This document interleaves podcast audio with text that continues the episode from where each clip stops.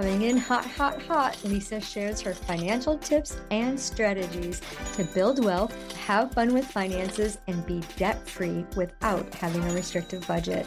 From bankrupt to millionaire, Lisa knows what it's like to feel as if you're living paycheck to paycheck.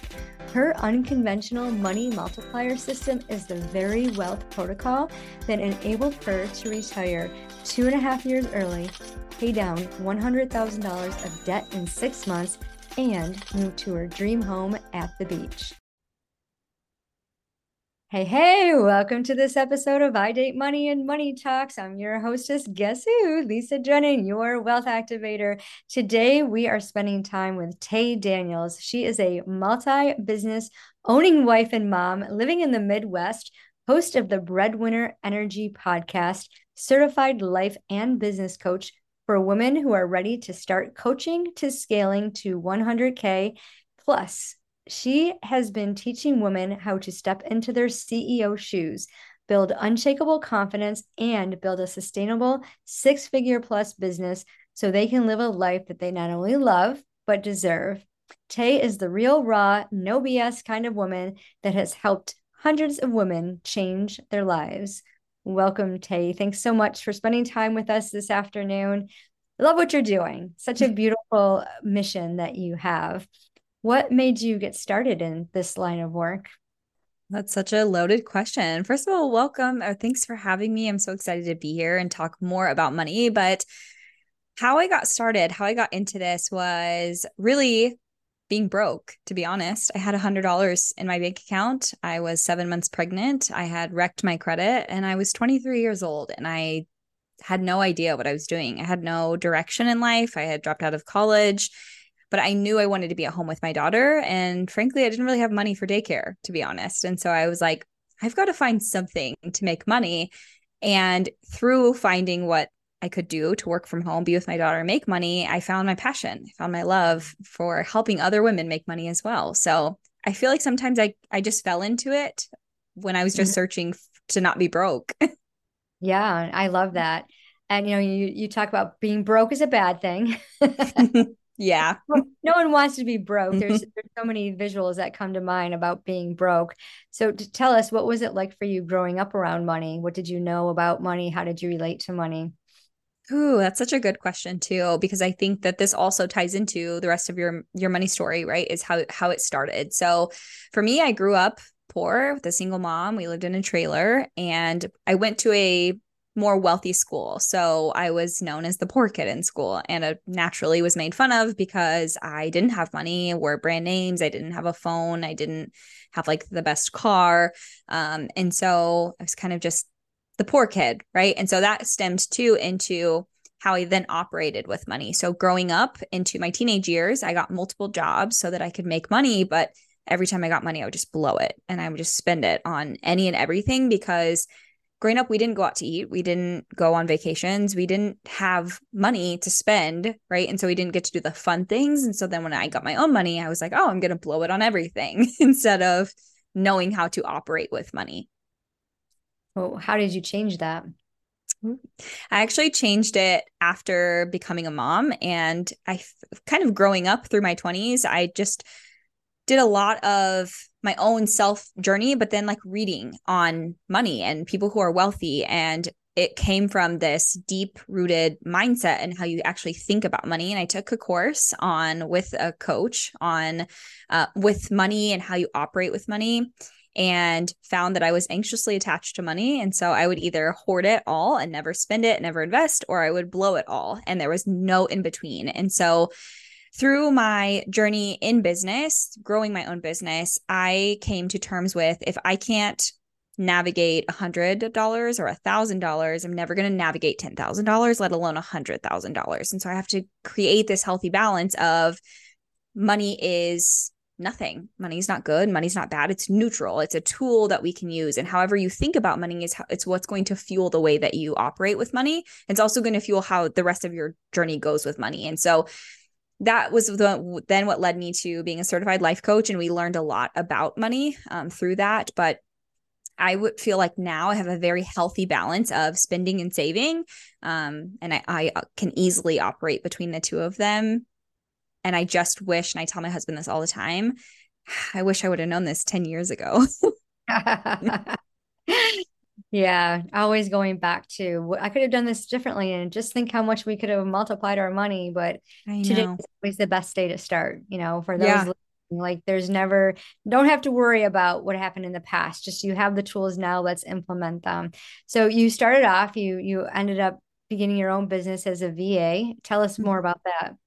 Yeah. So when I was at my nine to five, I was just looking for anything to be at home with my daughter. And virtual assisting came up quite a bit, but in at the time in 2016, it wasn't popular. And so I was like, I'm just going to start a virtual assistant business. I had no idea what I was doing. Honestly, I had no clients, I had no experience, I had no business really quitting a nine to five, let alone starting a business. And I searched high and low. I was like, let me just find a few clients. So I just reached out and emailed people. And I was like, do you need an assistant? I will be your assistant. And cold pitched them, which was crazy. And a few people took me up on it.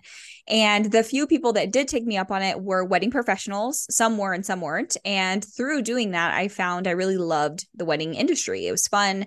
And at one point wanted to be a planner but I had a daughter and she was young and I was like I can't sacrifice weekends every weekend. I don't I don't have anyone to keep my child. Um, through this journey, I went through divorce um, and with someone who was the primary income. So I was left that marriage. He was physically abusive, was mm-hmm. then a single mom and trying to rebuild myself, and even went and applied for nine to fives because I was like, well, I have to put a roof over our head and my business isn't taking off. And so that led me to niching down, and that niche down created my agency within six months. We were booked out.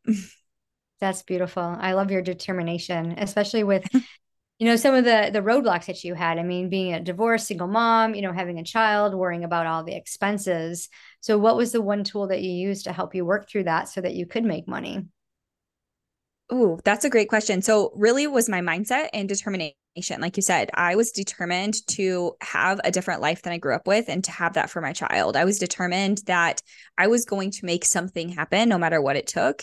And I think that quitting my nine to five and not really having a plan B really kicks you into gear of like, there's no other option. Sure, you can go back to a nine to five, but I mean, p- potentially you're going to be back to square one, right? You're going to put your child in daycare, do all the things you said you wouldn't do. And so I just knew that too, if I've been through worse, right? Like I've been through an abusive relationship. I I'm being divorced at 23 years old. I'm now a single mom. I grew up poor. I know how to be savvy. I know how to hustle if I have to. And so I was just my mindset really was determined like this is it for me. I'm going to make this work. I love that. Just having that setting your mind to it and then just doing the thing. Yeah. How did you through all your old money stories? I mean, you've said several times now uh, that you were poor. you were broken yeah. poor. yeah. So, how do you tell yourself that you're not broken, you're not poor? that is a consistent thing that I have to go back to because even there was a long time that I felt like once I get to six figures, then I will be fixed. I will be healed. My money story will go out the window and all my problems will just melt away with this money that I have. But I hit 100K year in 2020 and my problems did not go away and my money story didn't go away either. And so I then quickly realized that the amount of money that you have actually doesn't matter when it comes to the way you think about money. And you have to truly think about fix the way you think about the relationship you have with money in order for it to change. And it's not going to change like i said with a thousand dollars let alone a hundred thousand dollars. And so through that was a lot of self self work around the fact that money ebbs and flows and it comes and goes. And at this point, I have the skills to always know how to make more money. And so, because of that, because I have the skills, that's a lifelong skill that I'll always have, knowing how to make money is now I can take that and always make money no matter what. So, even if I were to go broke again or lose all of my money, right? So, I had to kind of let that fear go of like, even if all of my money just disappeared overnight, which is unlikely, I have the skills to always make more. And so that, but it's also a consistent journey. I mean, now I'm at multi six figures and some, and I'm the breadwinner of our family. So if something, God forbid, were to happen, we would have to figure that out. And sometimes I have to remind myself, like, I'm not going to just go broke. I'm not going to lose the skills that I have. That will never go away. And so I have to remind myself constantly that, like, I can do this. I, I've built this to where it is today but it's really a lifelong journey. Like it hasn't gone away from me, that thought of like, what if? so it's constantly reminding your brain, like, we're safe. we we've got this under control.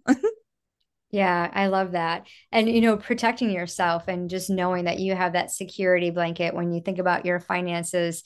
You know, you've run multiple businesses, you help clients build their businesses out to 100K.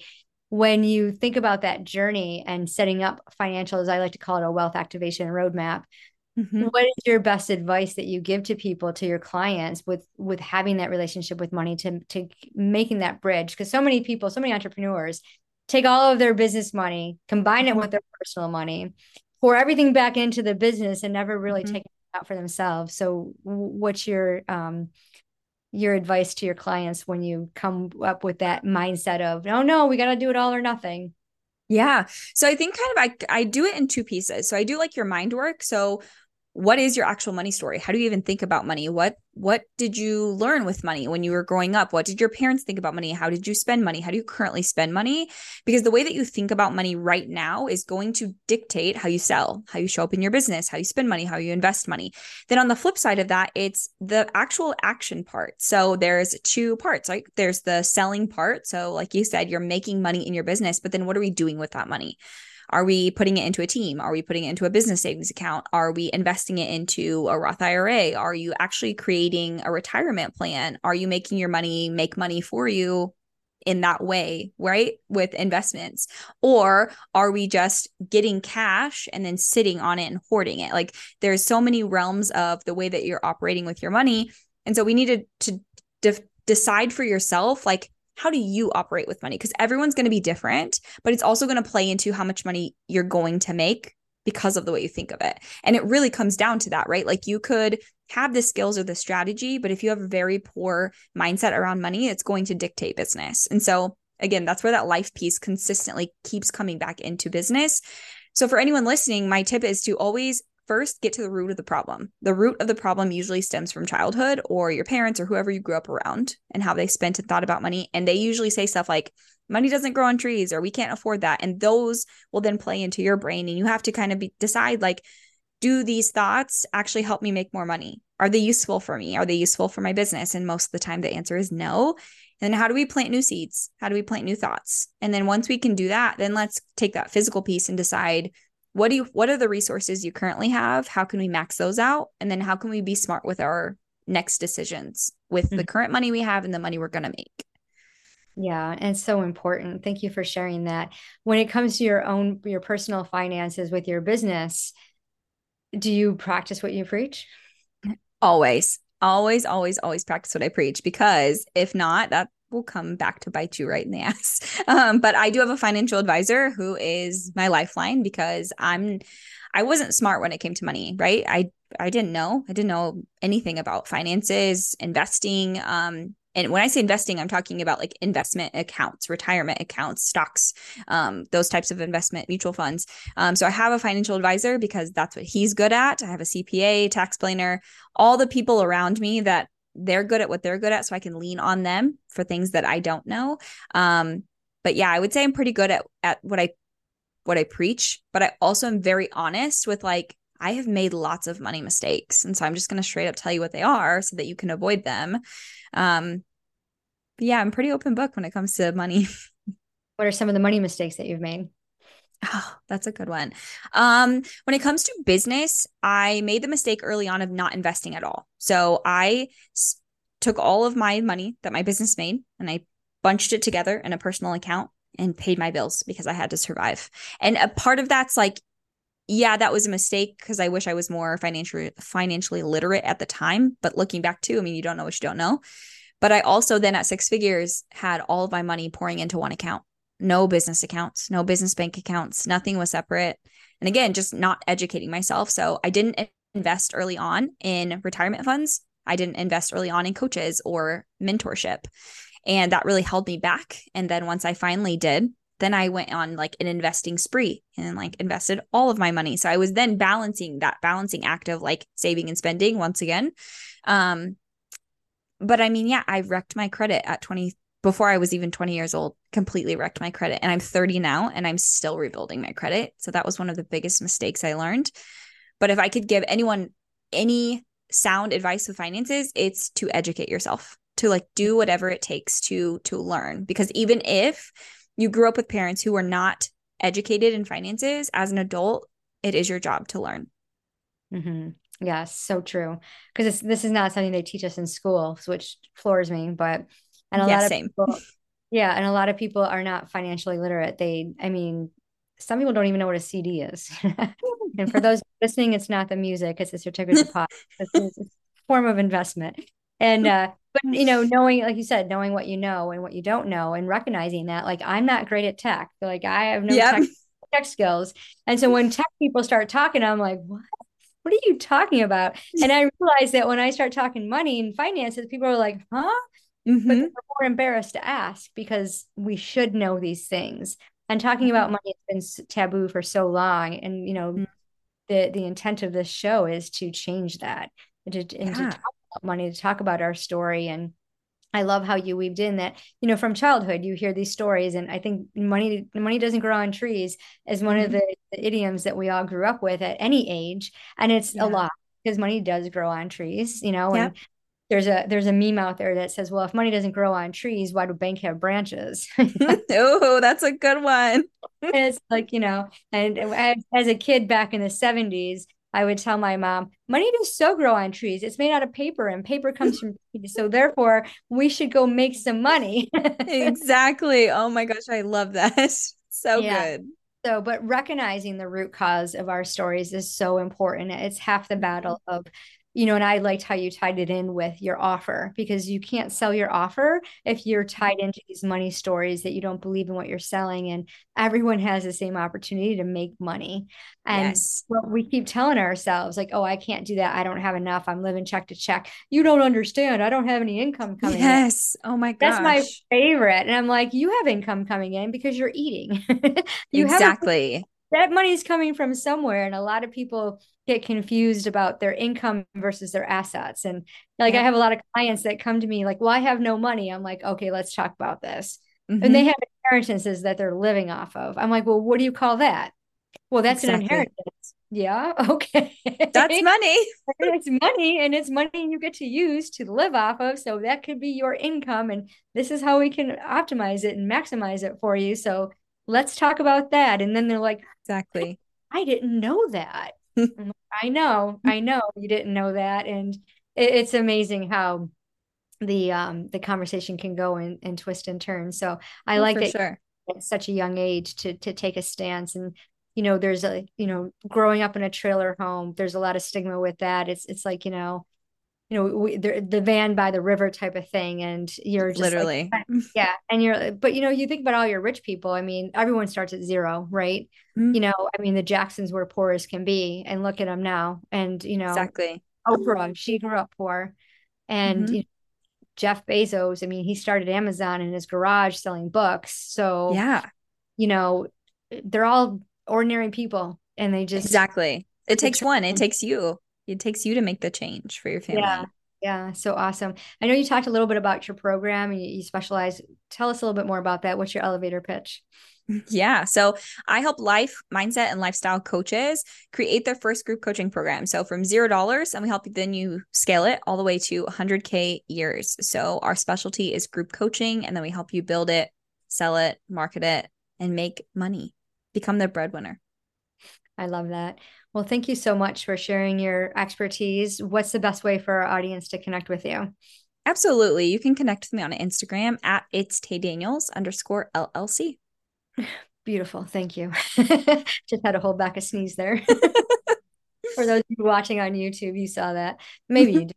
But well, thank you again, Tay. I really love what you're doing. I love the breadwinner concept. And, you know, this is it. Women are taking over the financial industry. And if you want to be one of them, connect with Tay. She's got an awesome program. So check the show notes. Share this with anyone that you know uh, needs to hear this advice, this money story, and wants to connect with Tay. And remember, it doesn't matter how much money you make, it's what you do with it.